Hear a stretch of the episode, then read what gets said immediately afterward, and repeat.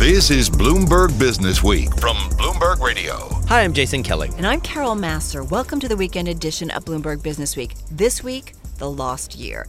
This is a special takeover of the issue. It is all about the coronavirus, and we look at it from multiple angles because, safe to say, Jason, this story, there are so many moving parts to it. And having said that, it was a fast moving story this week. Well, and I think it's worth letting people know sort of what the editorial ethos, as it were, of this magazine was this week, and that is to go from macro literally to micro, looking at global economics, looking at companies, looking at people, all the way down to the disease itself. Well, I loved it too. Some of the conversations that went around in the newsroom this week. And this, you know, safe to say, folks, a little insight into what was going on here at Bloomberg and at Bloomberg Business Week. This was our story this week because we were looking at it from so many different ways and it obviously impacted the financial markets. But someone saying it was less about GDP revisions than being a major disturbance to our daily life. And that's what it was about. And that's what happened this week that I think is really worth mentioning and underscoring is that it went from the abstract in many ways, something that we were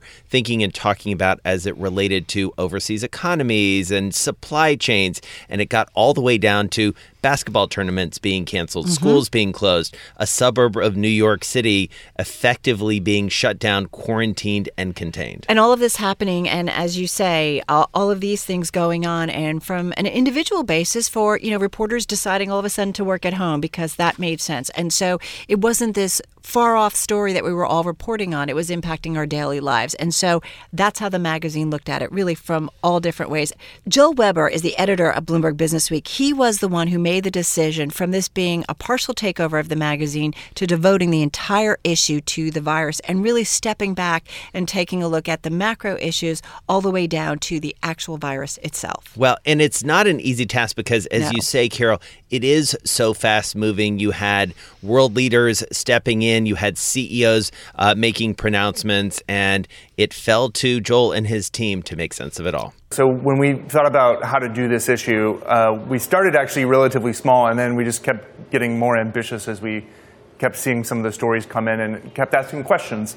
So that idea of asking questions is actually the way that we frame the whole book. We started from the macro, what does this mean for the global economy, and work down from there from through governments, companies, us as individuals in society, and all the way down to the, the virus itself, right? So that was our lens, and then we just asked questions again and again and again.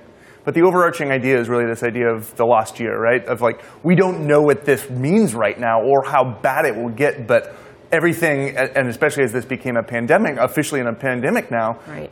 every all projections out the window, and no one can even know if their kid's going to go to a summer camp, right? That's the editor of the magazine, Joel Weber, and Carol. Obviously, a key component of all of this, certainly close to home for everyone who knows Bloomberg, mm-hmm. was the market. Yeah, absolutely. And Mike Regan really follows the stock market for us here in the financial markets. He's got a story in the magazine on what happened to the bull market because, as we know, things changed this week. Well, what's amazing to me is how many threats were thrown at this bull market over the years. You know, I look back at 2011 when the U.S. lost its AAA credit rating at S&P, to the European debt crisis, all the various geopolitical dust-ups in, in the meantime, uh, the crash in oil prices in 2016, on and on.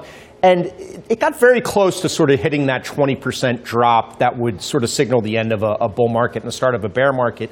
But uh, both times in 2011 and again in 2018, it, it, stopped just short of that, like 19 point something Came percent. so close. So right? close. And it really made you sort of think, well, investors had kind of put some orders in to buy near those levels, thinking that, you know, this thing can, can survive almost anything, it felt like clearly the economic damage being done from this virus is just so great. It's so unquantifiable right, right now. Um, we know the damage is being done. Uh, how bad it is, how bad the effect on earnings and everything is just so unquantifiable that this, this appears to be what's really going to do the trick and, and finally end this record long bull market. When ultimately investors are betting on the future in many ways. And one of the things that they're not hearing from companies, and one of the things that mm-hmm. seems to be really spooking everyone, is instead of companies saying, well, it's going to take earnings down or it's going to take revenues down X percent or X much, they're saying, we don't know. Right, right, right, Just withdrawing guidance. So it's almost a worse scenario than saying a, a drop, you know, predicting a drop of X percent. Um, and it's understandable. I mean, I, how can a company possibly uh, in good faith, tell you what their earnings are going to be, or even a, a wide range when there's so much uncertainty, so much unpredictability about this virus, how long it's going to last, how long this travel ban is going to be enforced on and on and on, all the way up and down the markets. It's, it's just impossible to price the equity market. Right Mike, now. we obsess about levels, right? And when we hit uh, a technical correction or when we hit, hit officially a bear market, how important, though, is it in terms of what happens next for the financial markets? Well, as far as trying to find that magic technical level, people have been trying to do it the, the entire stretch of this, and they've just been blown through one by one. You know, you think of, uh, you know, your 200-day moving average. A lot of people were hoping would cause a, a pause. That round number at 3,000.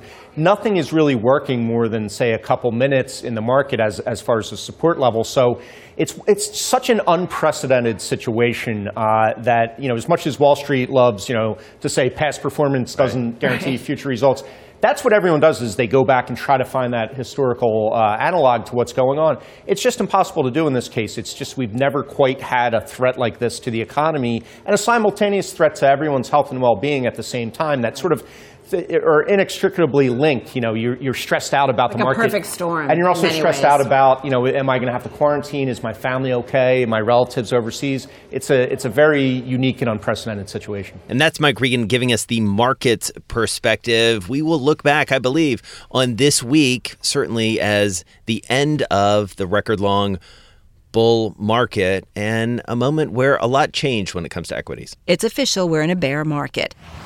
The economic impact of the virus, man, it is on everyone's minds. The coronavirus could cost the global economy 2.7 trillion, according to some of the latest reporting.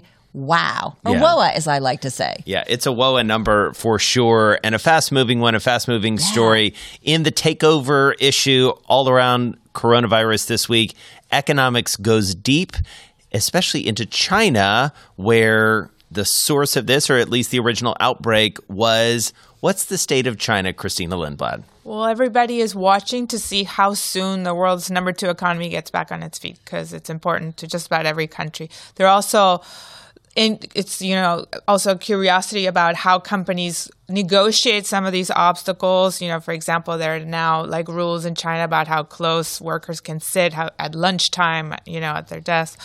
Um, but so basically, analysts, ours, and at other banks on Wall Street and companies have been looking at statistics in China to try to gauge how quickly uh, industry and, and factories are coming back online. Now that's a tricky thing because for a long time there have been suspicions that you know the government fudges its numbers. Right, it's tricky in normal times. Right. So, but because of that, though, people have these sort of proxy you know data sets that they track. And one of them is energy and they've been look they've looked at those for a long time. So now people for example are looking at like thermal coal which is used you know for electricity production to see what is consumption of thermal coal telling me about like you know what you know how quickly the plants are coming back to life. It's but going, even that. Yeah exactly. yeah even that hasn't been totally reliable because we have now seen from interviews with plant managers is that in several uh, prefectures, you know, government um, officials handed out targets for, you know, how for energy consumption. So that means that in like sometimes factory owners were going in, turning on all the lights, running the machinery, even if they didn't have you know all of their workers back to actually be able to you know really be doing full production again it's just like, to meet the target. it's like the movie home alone you know where he sets it all up to make it look like they're having a party. I listen I thought about like growing up and my dad's like shut off the lights I like know. you know. throwing out all the lights. Yeah. you know what's interesting too is we don't know that as China kind of tries to get back to normal and everybody comes back after being quarantined what happens? I mean do you get potentially another outbreak? Like we don't know right? Yeah that has been uh, something that some health um, authorities outside the country have been warning about that you know we could see another wave of infection. And then and now what's happening more recently now that it's clear that this is spilling over in economic terms to other countries what people are warning about is that there's going to be this feedback loop in which what it was initially like a supply crunch like these factories couldn't get well they didn't have workers and they couldn't get you know inputs to to produce Right. are now going to be hit by a demand crunch because like you know so their customers in Europe and the US are going to be canceling orders and that's already starting to happen to some of the business people that we talked to. One of the things you point out in this story, which is really important, is the size of the economy, but also the size of the downturn here and the historical perspective there. You guys say it's the first, first quarterly contraction in decades we're likely to see, and the weakest year since the early 1990s for China. That's a long time. Yeah, and not only that, but the historical comparisons, you also have to consider the fact that, like a decade ago, China's contribution to the world economy Right. was much smaller. So, you a know, good point. all of these, you know, businesses, there's like all of these networks that have built up. Like, so this transmission, like effects that are going on kind of backwards and forwards along these rela- these business relationships, Yeah. right? That's what's that's what people are beginning to to caution about now. That it's going to sort of amplify the downturns in some places, and and that where people are just going to try to you know get a grip on that. What about the Chinese government, man? We always talk about deep pockets and that when there's problems, they can certainly dip into them to kind of help out society. We're talking about stimulus packages. The magazine's covering a lot about stimulus packages from different governments and around the world. What about that in China? Well, so far what we've seen is not much from the monetary side, which is which in China doesn't have the same kind of stimulative effect that it does in, in the US and other Western countries. So they've only like trimmed interest rates. I mean, by comparison, what the Fed and and the Bank of England have done is much deeper cuts. But what they are doing is more targeted you know, assistance to, to firms, particularly in the areas, well, inside the province that's the epicenter and the surrounding areas. And we, we continue to think that they'll be modulating, you know, the extent of stimulus. But one thing is so far, I mean, they haven't said this outright, but that's like they do not want to do anything on the scale that we saw after the financial Right. crisis because that was massive. Um, I think it was like 12% of GDP or something like that. And the indebtedness level uh, that resulted from that, Right. you know, is still a problem. So that is something that they're continuing to work through. That leads to another story in the economic section. And I think this one is so front and center because it's not just, I feel like, the virus concerns, but the energy war that we're seeing has certainly put certain sectors into risk. We're talking about corporate debt here in America. Tell us about the situation because we've seen companies, because debt was so cheap, taking on a lot more debt coming off of the financial crisis. Yeah, so we've had like an 11 year expansion coupled with historically low interest rates. Um, there's been a huge expansion in sort of high yield credit markets and, and, and the, just the corporate debt load, which now, uh, for the first time since 1991, exceeds that of American households. So the IMF and other people have been warning that this is a problem for a while, Yeah. like in the US and other countries. Uh, Powell and other um, U.S. economists have all have also though been quick to point out it's nothing on the scale of of the housing bubble, which you know which brought down the economy. So there's been this attempt to say like, Right. yes, it's an issue. We're looking at it. We don't think it can on its own tip the U.S. economy into recession, but it can amplify the effects of a downturn because if those mm-hmm. firms that have you know get downgraded there's this cascading effect um, the the money managers who own this kind of debt have limits on what you know on this the quality of the assets they can hold. Right, their exposure, So they would right? have to sell down some of the stuff. Right. And then you know the companies get the com- the, the borrowers are being cut off from credit markets. Right. They're going to do layoffs. Perhaps they're going to like pull back on investment. Yeah. That has effects for GDP growth. So I think that. Um, one of the things that we're going to be looking at, everyone's going to be looking at, is uh, pink slips. Is people starting to get laid off? I mean, the Fed has been clear uh, that this is one of the things that you know. That's when people are going to start to get worried. That's the editor of the economics section, Cristina Lindblad, taking a look at the economy, the global economy. Front and center is China. We're all watching to see how quickly the Chinese economy will bounce back. It's not so clear cut. Well, and also the conversation about corporate debt, mm-hmm. we talk about that a lot again in the abstract what's going on with leverage loans, what's going on with companies borrowing, but we're going to start to see very specific examples and very specifically how this will play through to the broader economy. So we keep hearing about many ways to fend off the coronavirus. Got a really simple piece of advice. Stay home. That's exactly what Justin Fox, Bloomberg opinion columnist, is doing where he's coming to us from home, from his computer, thanks to Nexi, which is our internal conferencing system. Um, Justin, it sounds like simple advice. Yeah, I mean, and it's really simple for me. I'm an opinion columnist.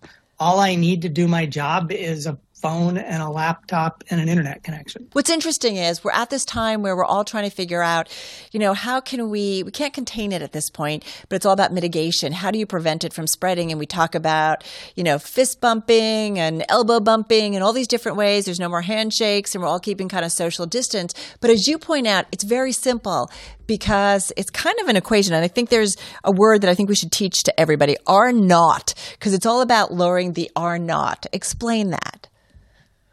I mean, R naught is basically the infectiousness of a disease. It's how many people each person with a disease can be expected to infect. So if it's above one, the disease spreads. If it's below one, it doesn't spread. And every disease sort of has, they estimate what the R naught is if nobody changes their behavior. And for the coronavirus, it's pretty high. It seems to be between two and three, whereas for influenza, most estimates are usually down in the ones. Um, and and so the issue is it, it's different for different kinds of diseases, but kind of the basic elements of what make up the R naught are how long does the infection last, um, how infectious is the disease when you have contact with a person, and how many people do you have contact with and we can affect that how infectious when we have contact with a lot of the things like washing our hands and not touching our faces and things like that. But then a lot of it is just if you reduce the number of people having contact with each other if your society has social distancing then the r naught goes down. And you know in china the they right. reduced people's contact with each other to almost nothing, and the R naught of the disease went below one. It may go back up again now that there are people out and about.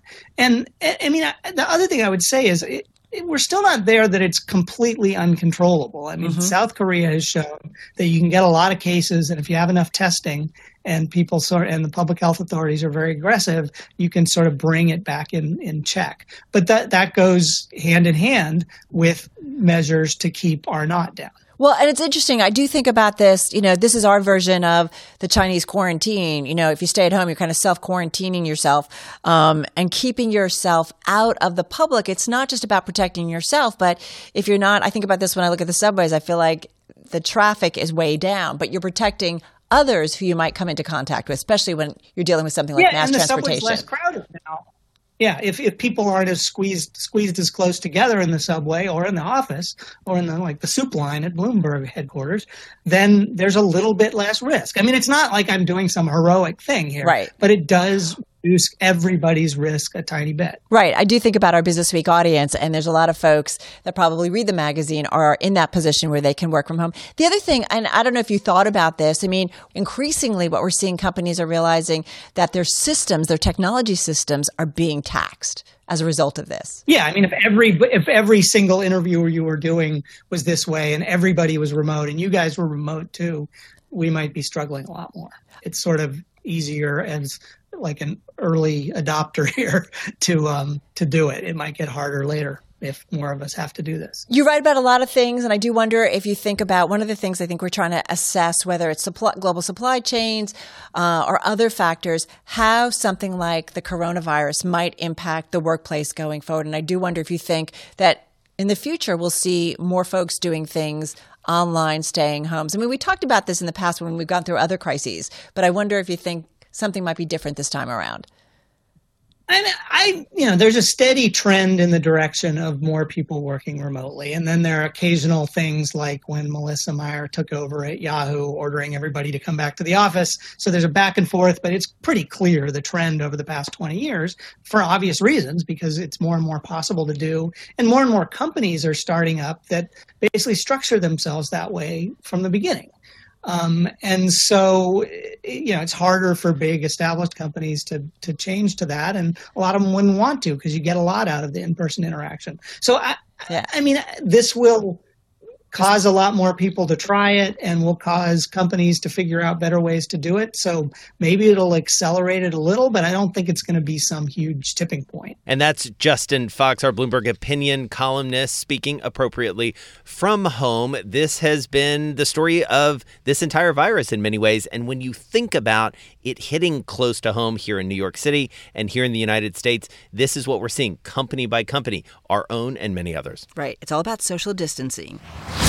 In the business section this week, several stories, including what companies are doing to get ready for the virus. I mean, this is a huge global story. It's a big corporate story. Absolutely. And CEOs having to make a lot of tough decisions, Yeah. workers having to make decisions, obviously, as well. Jim Ellis is the man in charge of all of our business coverage at Bloomberg Business Week. How do you take this on?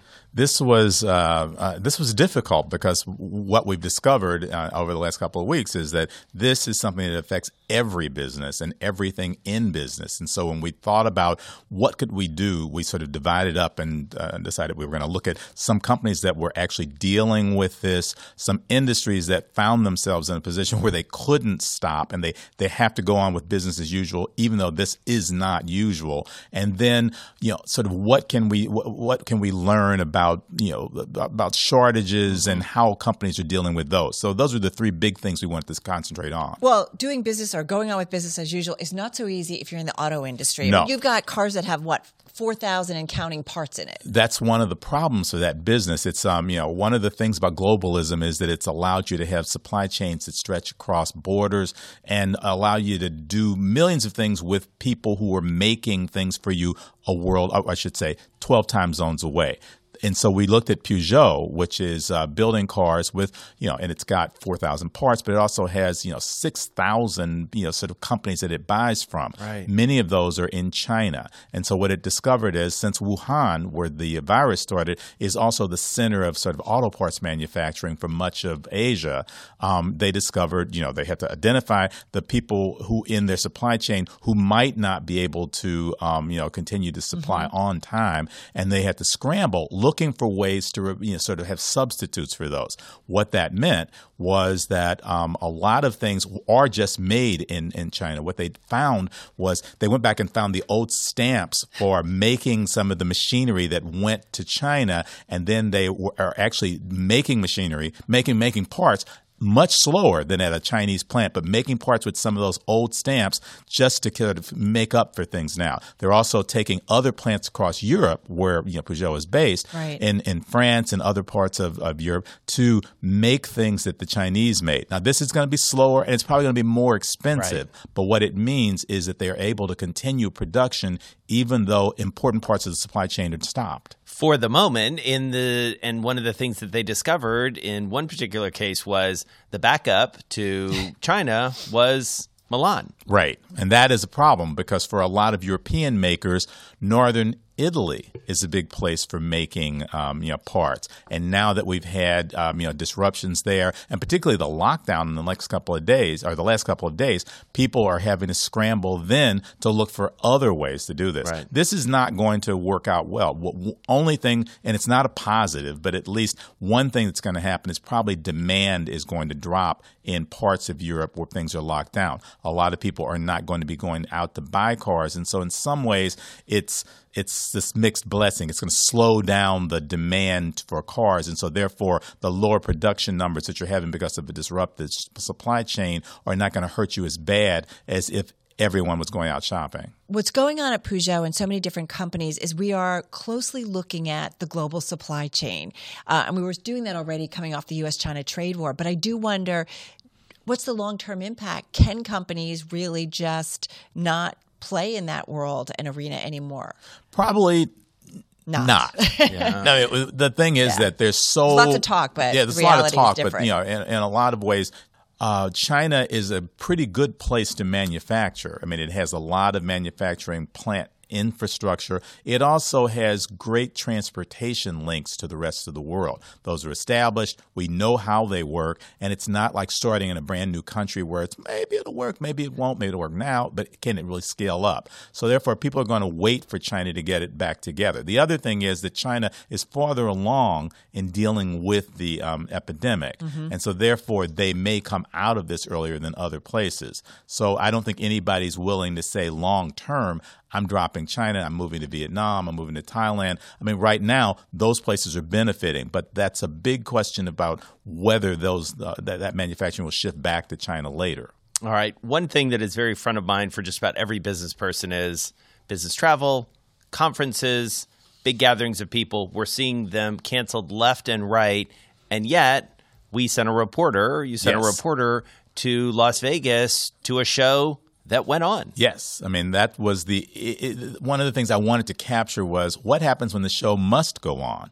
And so it turns out that this week in Las Vegas, ConExpo, which is the largest construction industry show, it's usually about 120,000 people, so it's a very large show. It's only held every three years, and because of that, um, you know, it, it, it, it's something that's difficult to postpone. If you postpone a show that's every three years, what are you going to wait till 2023? Right. No, they decided to go ahead and do it. And what that means is that it has to be done in a different way than the typical, you know, sort of backslapping, glad handing yeah. um, sort of trade show that you expect. Lots of people crowded on top of each other. And so there are a lot of things that are different, but surprisingly, there's a lot of things that are the same. Uh, what we discovered was obviously there's lots of Purell everywhere. And um, they've even instituted a, a no handshake policy. Now that's very different than what you're expecting in a in a business confab sure. like that. But they it's have all little, about relationships. Oh yeah, that's it. They have, but they have little buttons that show the handshake and a cross across them. None of that handshaking. And what was interesting is different people are doing it different ways. The the CEO of Caterpillar, which is the largest man, ma- machinery manufacturer in the world, he's there and he is doing um, an elbow bump yep. when he greets people. There's another um, uh, person who's there. The head of Bobcat is doing the shoulder wiggle. And um, there's all sorts of things. There are people who are knocking knees. There are people who are shaking their feet. I mean, it also sounds a little crazy, but it's just, you know, it's one of those things so right. not to touch. But people are still there. One of the people um, um, that we talked to yesterday was he had a mask. He says, yeah, I brought some masks but they're hanging from his, uh, you know, his, his ID. His, yeah, and so he's not wearing them. People aren't wearing them, and people are kind of going about their business, and they're being careful about washing hands, but they're still doing business in a somewhat old-fashioned way. Thinking about the lucky reporter who got to go there. Yeah. I'm just going to say, speaking about going about their business, um, those companies that produce things like Clorox wipes and uh, Purell anti-bac, Jason's been really into the anti-bac in our studios. I mean, they're doing a lot of business right now. And this leads to another story in the business section that talks about price gouging. Yeah. One of the problems is that most companies um, love when business goes up, you know, and there's more demand. What they don't like and they're usually not prepared for is when business spikes. In other words, what we've been seeing for things like masks and wipes, um, you know, the, the, the, the increases in thousands of percent. Right. It's not as if, oh, I have a 10% increase, I can maybe add three people to my line. This Straight is, line up in terms this is demand. up. And so how do you deal with that? So a lot of companies are ending up with trouble, you know, being able to stock their regular customers, and a lot of people, particularly in the online world, are taking advantage of that by raising prices. Right. And but not raising prices in a small way, but sort of doubling, tripling prices. I think a lot of people have seen that uh, things like on Amazon, where you see three hundred dollar Purell, four hundred dollar Purell, when it should cost eight, right. ten. Right. And so that sort of we think of that as price gouging. But price gouging it turns out is a a lot difficult it's difficult to figure out exactly what it is and it's really hard to stop. Right and regulators and lawmakers are really wrestling with this a sort of getting out ahead of it but b also figuring out well what do we go after? What do right. we not go after What does the market need to take care of, and what do we need to take yeah, care of? we figured out that most likely the, the, the, the regulators aren't going to be able to stop this for a lot of reasons. Um, you know, consumer laws in most states are pretty weak when it comes to this, and even laws that snap in and say, oh, you, you shouldn't have this kind of predatory pricing. They do it after an emergency has been declared. And usually by that time, the prices are already up. Right. And so you say, okay, you can't raise it, but it's already at $300. So, so what? But it also turns out that a lot of times the pricing that we see online that we think of as predatory pricing or price gouging is sometimes driven by um, the pricing models that you have to have in right. the online world. I find this fascinating. It turns out that at Amazon, for a person who is sell a seller there, they're, they they are penalized in Amazon's um, um, you know, world by being out of stock. And so you never want to be out of stock. So what they've done is their own pricing models, their own you know, software sort of says the less stock I have, raise the prices so they'll slow down sales so that I won't go out of stock and then I'll be penalized for Amazon. Right. So what happens is those last few items suddenly become a lot more expensive and they consciously didn't try to do that, but they're trying desperately not to run afoul of the algorithms at, at, at, at Amazon. That's Jim Ellis. He's responsible, of course, course, for the business section of the magazine. And business, folks are trying to figure out how to keep the business running. They're looking at supply chains. There's so many different angles uh, to this part of the story. Absolutely. And all the way down to all that price gouging you're seeing online also the idea of people getting together in mass gatherings right. certainly took a turn this week and yet you have folks still getting together clearly under different rules.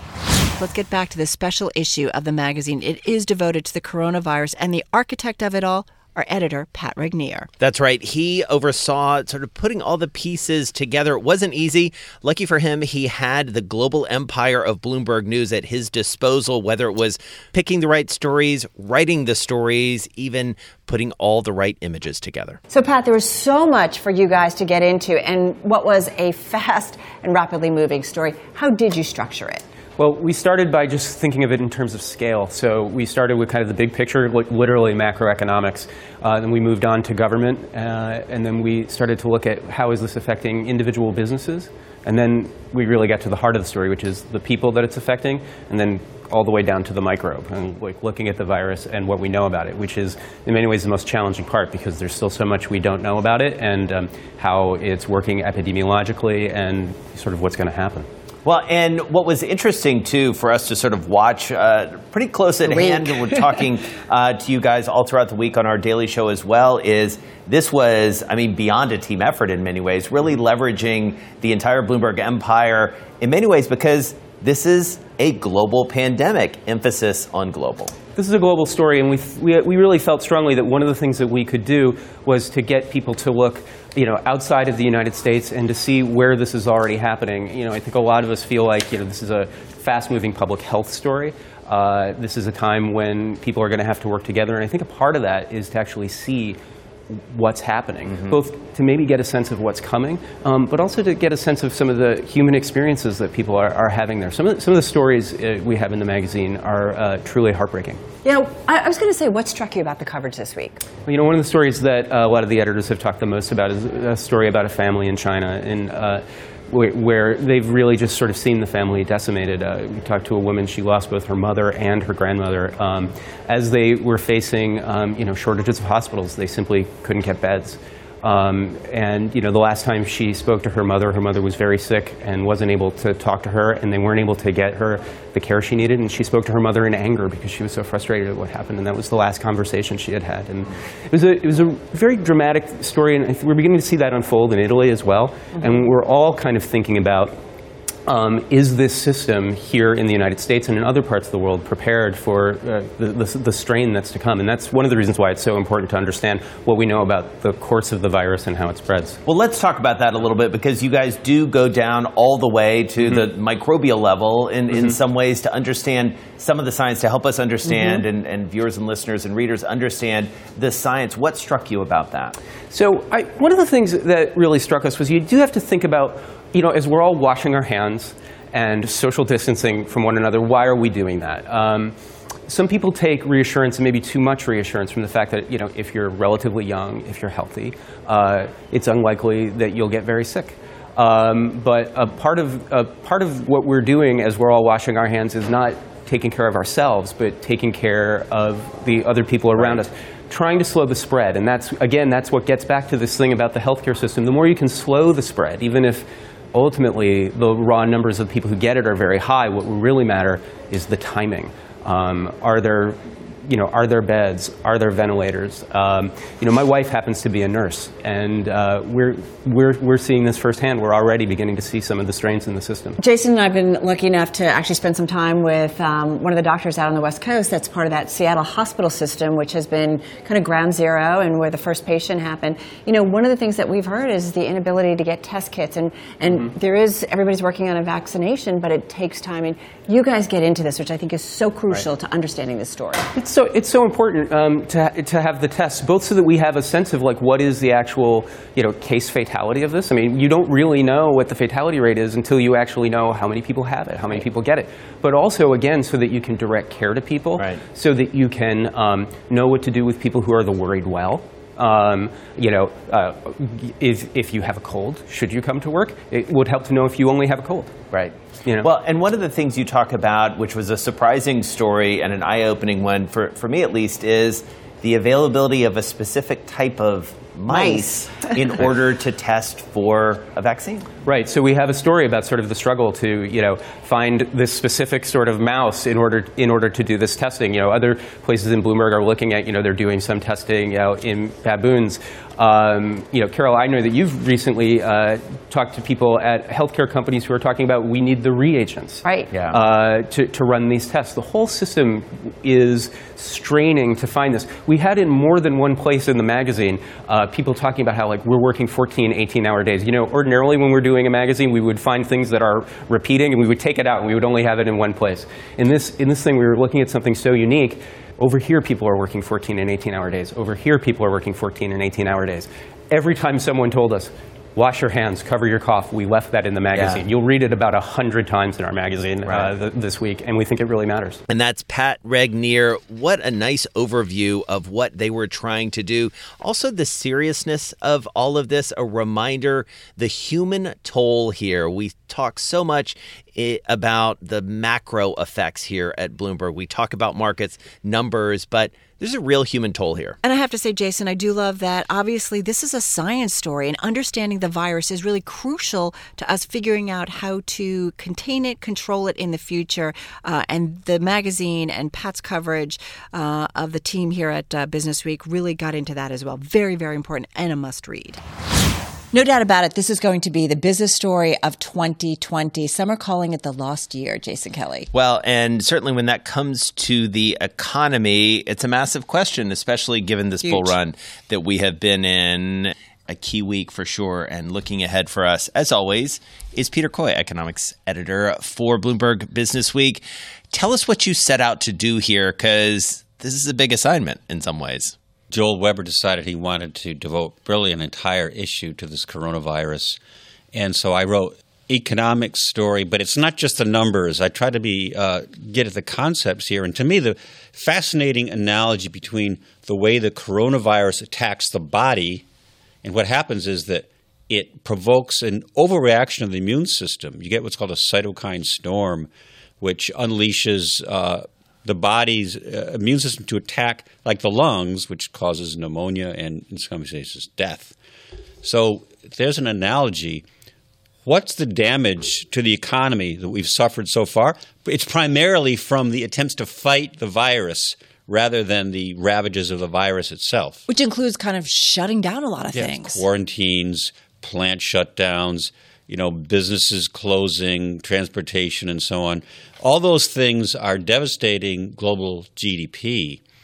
And so the question is, and you said the question of 2020 is, how are we collectively, meaning the, the, the human race, going to manage to fight off the virus as we must without destroying everything else we care about the economy, our family lives, and so on?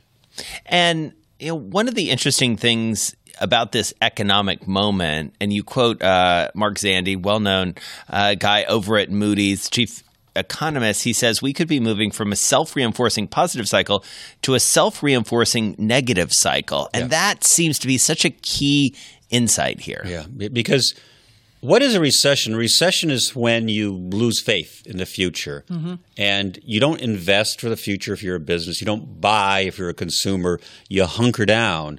And that very act of hunkering down, which is trying to protect you from the recession itself, can trigger the recession because what works for one family or one company doesn't work collectively when everybody tries to do it at once. This is what John Maynard Keynes called the paradox of thrift. That is fascinating. Yeah. Um, the theory of it. I do wonder, Peter, can we use, or how do we look at China in terms of yeah. their what they have been doing? It's is it a cautionary tale? I, I don't know how to judge China because, on the one hand, the number of cases they're reporting is way, way down. Yeah. And you have to think that's good news. It's good news for the Chinese, right. potentially very good news for the rest of the world, if indeed it's replicable. So, two things. One is, will China's have a rebound of cases as they gear up, go back to normal life, mm. reopen factories and businesses, and people start communicating again, and you know. That's a huge unknown, and we really haven't talked about that. But that's a huge unknown. It is, and, and I don't know the answer either. But I'm extremely curious. I think the world should be intensely watching China's experience, whether to get new flare-ups. The second thing is a little more predictable, which is that the rest of the world is probably not going to be able to do what China has done. I mean, China is a authoritarian police state with high tech surveillance capabilities. Right. They can shut things down in a way that other countries can't. I, I look at the case of Italy, where the prime minister wants to shut down the entire country.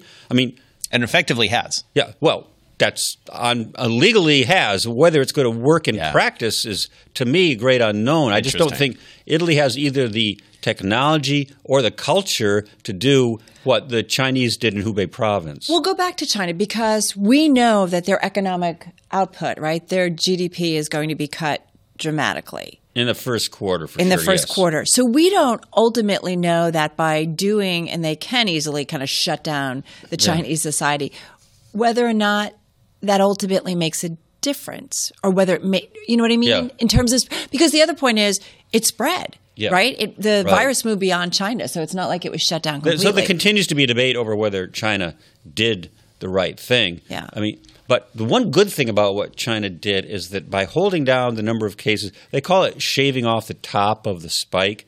If you can spread out the incidence of a disease over a longer period of time without reducing the number of cases, that itself is a good thing. Right. right. Because it means you can handle your emergency rooms can handle the cases as they come in.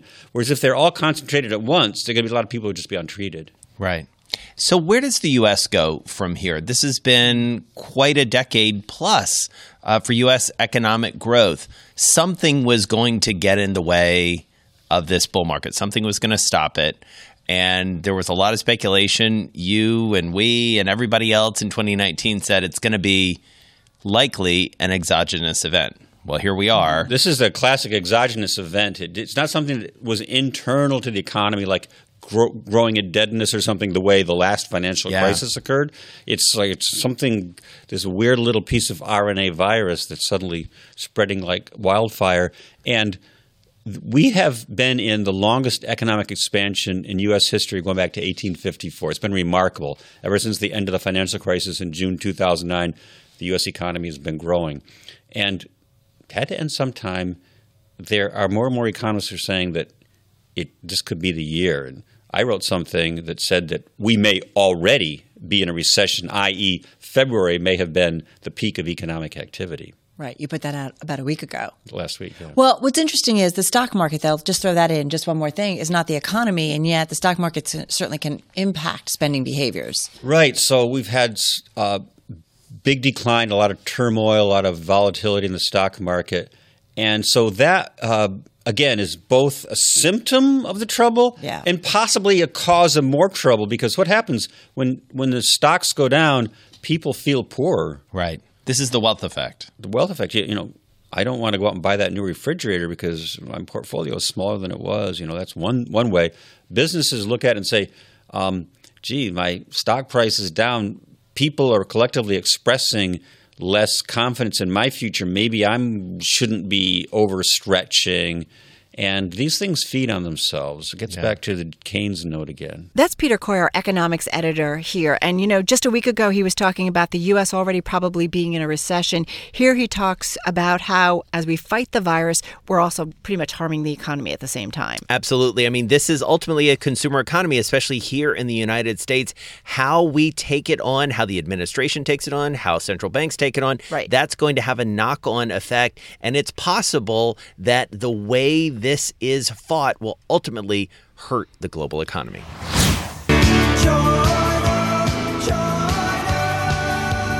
All right, so I have a million things to ask our next guest, uh, and it's a homecoming of sorts for him. Dexter Roberts. He is now a Mansfield Fellow at the University of Montana, but he's former China bureau chief for Bloomberg Business Week. He's got a book out, "The Myth of Chinese Capitalism: The Worker, of the Factory, and the Future of the World." No big deal, just taking on a huge topic here.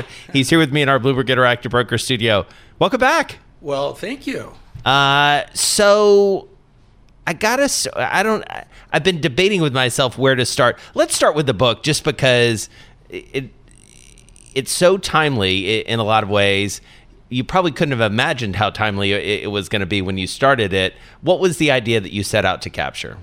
So, the, the basic idea, or the the myth of the title, is this idea that uh, China is becoming more capitalistic. That China is uh, continuing on this reform path that started way back under Deng Xiaoping. Yeah. Um, and uh, continuing, the myth is that China will continue to grow its middle class. And uh, yes. All right. So I'm going to stop you there only to say, what does the last three months mean for that?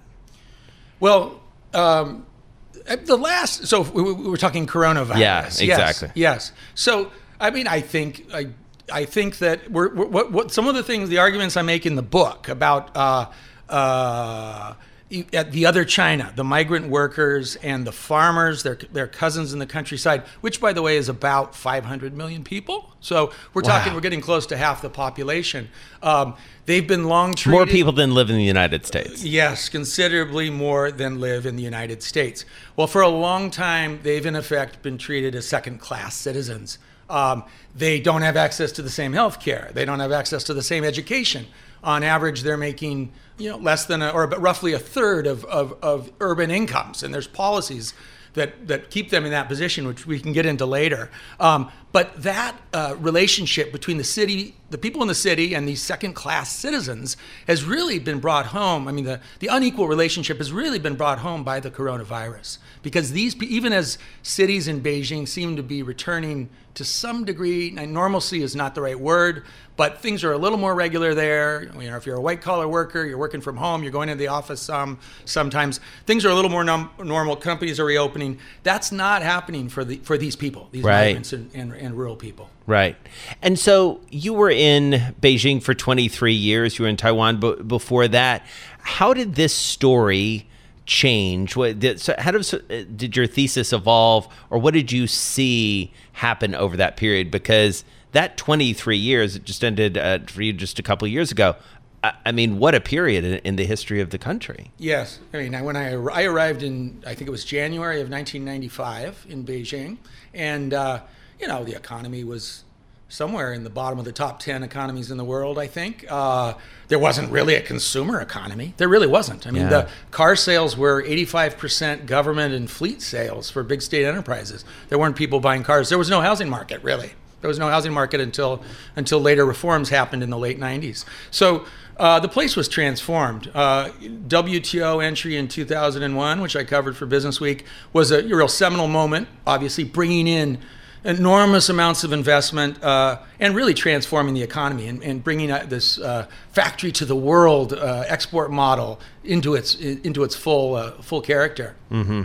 And so when you left, what did what what sort of what were you thinking China would become? Is that sort of what's manifested in this book? In yeah. Way? So I mean, uh, I first met some of the, the people that I talk about in the book. This this family from uh, or this relatives from a, a, small town in rural Guizhou, the Mo's, in the year 2000. I was doing a cover story. I did a cover story for Business Week called "The Great Migration," uh-huh. and uh, at that point, um, uh, you know, we're uh, a year before WTO entry. Everyone knew China was getting in then. The agreement was signed in 99. There was great hope, including for these villagers in this small town. This idea that foreign investment would come in. They were glad to see me as a Business Week reporter who might somehow let the world know about their village. They wanted processing factories for the, the chilies that they grew in the, in the slopes in their, in their town. So there was really great hope. And this continued for years, I must say.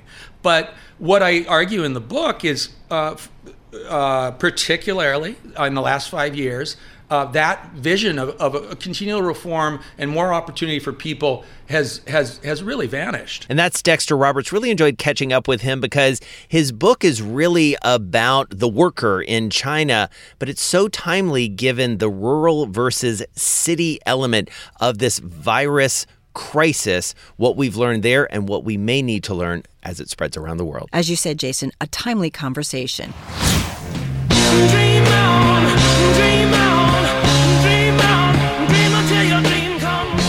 Guessing uh, he's into that walk-in music. Jay Stein, Chief Executive Officer of Dream Hotel Group. Now you get it. He's based in New York City. He's here with us in our Bloomberg Interactive Brokers studio right now. He is a veteran of this business. We're going to talk about some of his new hotels, but Jay, got to start by asking coronavirus and its effect on the travel business feels heavy. Uh, what are you seeing out there? Yeah, so uh, internationally, certainly over in Asia, we've been hear, hearing and reading about this for, for a number of months. Uh, China uh, has gotten hit very hard, Hong Kong hit very hard, and most of the other uh, prime Asian markets over the last six weeks had been hit fairly hard as well. Uh, and then, of course, we heard about Italy. And in, in, the last, really just in the last week or so, it's really hit hard here in the U.S. And most of it has been, you know, precautionary. Uh, I think if you look at the numbers, the actual numbers, they're still very low, but we're not sure where they're going to head. And uh, in this modern era, people have been told to be cautious and less travel and uh, less movement around and less need for hotels. So we're really seeing an impact now. So, wait, you have hotels in Nashville, Hollywood, New York City, Miami, Thailand. Tell me about Thailand. And New York. And New York. and New York. Yes. Oh, I thought I said New York. Okay, sorry. New York City. So Thailand. Tell me about that specifically. So that hotel, uh, the business has been off probably about fifty percent uh, over the last month or so. Um, and I think you know it's stabilized now, and I think we'll start to see things start to move. It has stabilized. Up. Yeah, I think it's stabilized. It's not dropping anymore mm. those occupancy are levels. people coming in are you starting to give me an idea of like people saying because one of the pro- things we're trying to figure out is how much of this virus is lasting in terms of people saying i don't know that i want to travel so far anymore so i'm just curious most of the people who come to, to your places in thailand where are they coming from so it's a fair amount of uh, domestic and asia driven business okay business uh, from other Asian countries. So, any signs in terms of business people looking to book in a couple months later this year? Yeah. So, as I said, I still think we're about fifty percent off from where we would okay. normally be. Okay. Uh, but I don't see it dropping. Uh, significantly more at this point. So I'm kind of leveling off at that range from about 50% of where we'd normally be. Um, but we'll see if that holds and if it starts to move. And so where and, and so do you just start to see it in cancellations? Do you start to see it sort of to Carol's question in sort of behavior where people are coming from? I mean, you guys have a lot of data at, at your disposal. I do wonder as you go a level down, what do you You see? know, so it starts with the group bookings. Yeah. So those are, you know, the the, the most the, the furthest out and the biggest numbers and the ones that need to be a little more cautionary. So w- once we see the group numbers starting to to take impact, and, and those go quick because, you know, if you drop six, seven groups of 30, 40, 50 people a night for four or five nights each, you know, you're dropping, uh, you know, half a million dollars yeah. uh, in, in, an hour. And uh, so we, we've been seeing a fair amount of group cancellations particularly this week here in the states. Well, because to that point, I mean, it does feel like we've been talking a lot about this mm-hmm. this notion of what people are being advised against is more around large gatherings and less around. I mean, obviously, people are scaling back travel, and a lot of companies, including ours, are saying, hey, maybe don't take that business trip. But more, you're just saying, well, we're not going to do this conference. You know, we were supposed to go to the Milken conference Right. in LA, you know, coming up in two months. They pushed that back to July uh, for now. So those, to your point, the, those group bookings, and do those come back? Well, they do come back. Most of those are, are annual. Like Yeah. the ones you're talking. About. I was supposed to be in Berlin for the big uh, hotel conference Yeah. first week of March every year. That got canceled two days before. So it started Wow. on a Sunday. I think on Friday they made the official announcement that it was going to cancel. And then ITB, the largest trade show, uh, hotel trade show, on the heels of that every year, it was also got canceled. But then it got canceled. They got uh, postponed. Yeah. So I think they moved them to June. We'll see how that holds. Obviously, with the Olympics coming up, you know, huge amount of travel. Um, but as you say, you know, it's it's group stuff. So starts suggesting Right. people not to be at those. The impact is huge. So, so I am curious about some of your properties here in the United States, whether it's New York City, and we're all kind of watching very closely, Hollywood, um, Nashville, Miami. Are you seeing in Durham. And Durham. Yeah. Um, are you seeing any kind of pullback in terms of reservations and people canceling? Oh yeah. Oh, you are. Oh, definitely. Yeah. We're, How much is uh, business down? We're down probably thirty percent, but it's still dropping. Yeah. So, uh, and that's more for the month of March. Yeah. April a little less because some people just haven't made their decisions. So a lot of the groups have already made their decisions, but a lot of the transient have not. And hopefully, uh, you know, once it does start to stabilize, some of those won't drop out, and there will be some pent up demand. But the ramp up won't go back in a week. You, you can't get those group bookings back in a week. Right. That'll take some time. The transient stuff moves a little quicker. Is there a lasting impact in terms of the, the, the virus? I mean, in terms of, I don't know, and how you guys, I don't know. Do you I would say definitely not. No, okay. You know, uh, you know, even as something like the cruise ships, and I'm not a cruise ship specialist, but even there, and there's been some scares over the years, Right. and that's always come back. Yeah. Uh, but I can say certainly from the hotel part, and I've been through a number of these and different things over the many years I've been doing it. Um, it's it's always come back as long as that market is still a good market. Um, but I, I don't think it's uh, the virus that's going to cause the industry to change. Remember, this industry has been around traveling. for 5,000 years. People have Right. traveled and needed a place to stay and get something to eat and be safe. So uh, I don't see that changing anytime soon. Jay Stein, still with the CEO of Dream Hotel Group, based here in New York City. So I got to ask you, the New York hotel scene. I mean, I live here now, but I used to travel here a lot. It's a crazy hotel scene, but it's sort of the birth in many ways of the boutique, or at least it it feels like it. How has the New York hotel scene evolved during your career? Yeah, so I I agree with you. So it is kind of the birthplace where uh, boutique, uh, you know, Kimpton Hotels was doing something like it on, on San Francisco, Yeah. but really Ian Schrager really uh, Yes. put it on steroids, and uh, it's it's what we Like the Royalton, Exact. Morgan's was, was Morgan's, ground yeah. zero, and then uh, and Royalton, and you know we were pretty early on, and Barry Sternlicht did the first W, Yeah. and um, y- you know, so it. I always. You know, point to Ian that he realized our industry just had gotten off base. Yeah. We were doing these bland hotels that were pleasing and not offensive and not highly stylized, and the food was just so okay. generic. Right, and uh, it was just great to, to finally saying no. You, you could offend some people, and you don't have to have everybody love it. And uh, so we got involved in about '97, starting to do lifestyle hotels, and have really uh, evolved over the last 22 years. And that's our only focus is doing lifestyle hotels. How much of the people that come to stay, they come back again and again and again? You really, it's sticky. Yeah.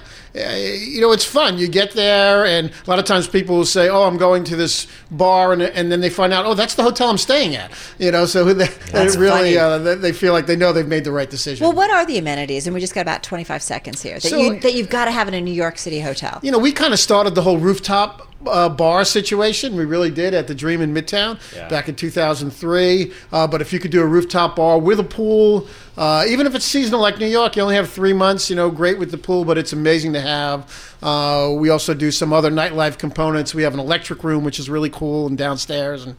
So we're here with Jay Stein, CEO of the New York-based Dream Hotel Group, here in our Bloomberg Interactive Broker studio. You do have a lot of properties around the country, also around the world. Um, what are your expansion plans? Been signing up uh, almost a deal a month over the last 15 months or so.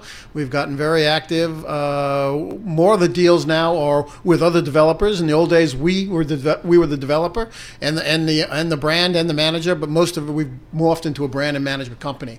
So just recently, we've signed up Turks and Caicos, Playa del Carmen. Uh, Las yes, Vegas, yes, good and choices. San Antonio. Yeah. Um, and recently behind that was uh, Cleveland and um, uh, Memphis uh, on, on the heels of our Nashville property. How do you Uh, pick? Well, you know, some of it is opportunistic. We have uh, developers that are building hotels. They want to work with a, a great lifestyle company, and uh, they'll meet a few of them, and hopefully uh, we're able to convince them we're the right one to go to. And then we also look in particular markets. We're still not in Washington and Boston, and Hmm. to be based here in New York for, for so many years and to not have those key cities, um, you know, that's certainly on our, our radar. We, we need to be in uh, San Francisco and London. So uh, those are probably the top four that we desperately want to make happen. We've got some possible deals in all of them at the moment, but none of them are signed yet. So that's Jay Stein, the CEO of the New York based Dream Hotel Group. And as we know, and as you heard, they've got hotels all across the country, but they also have them overseas in Thailand and elsewhere. And so getting a chance to talk with him and find out in real time what's going on in his business is so relevant to what the magazine's about all week. Well, and that institutional history of understanding the hospitality industry at various moments in time and times of crisis. And this is certainly one of those. Well, that wraps up the weekend edition of Bloomberg Business Week from Bloomberg Radio. We really appreciate you joining us. I'm Jason Kelly. And I'm Carol Massar. Be sure to tune in to Bloomberg Business Week Radio live Monday through Friday starting at 2 p.m. Wall Street time. And if you can't catch us live, get our daily podcast wherever you download your podcast. And of course, you can watch the show live on YouTube. Just search for Bloomberg Global News. You can get this week's edition of the magazine on newsstands now. We'll be back next week at the same time. This is Bloomberg.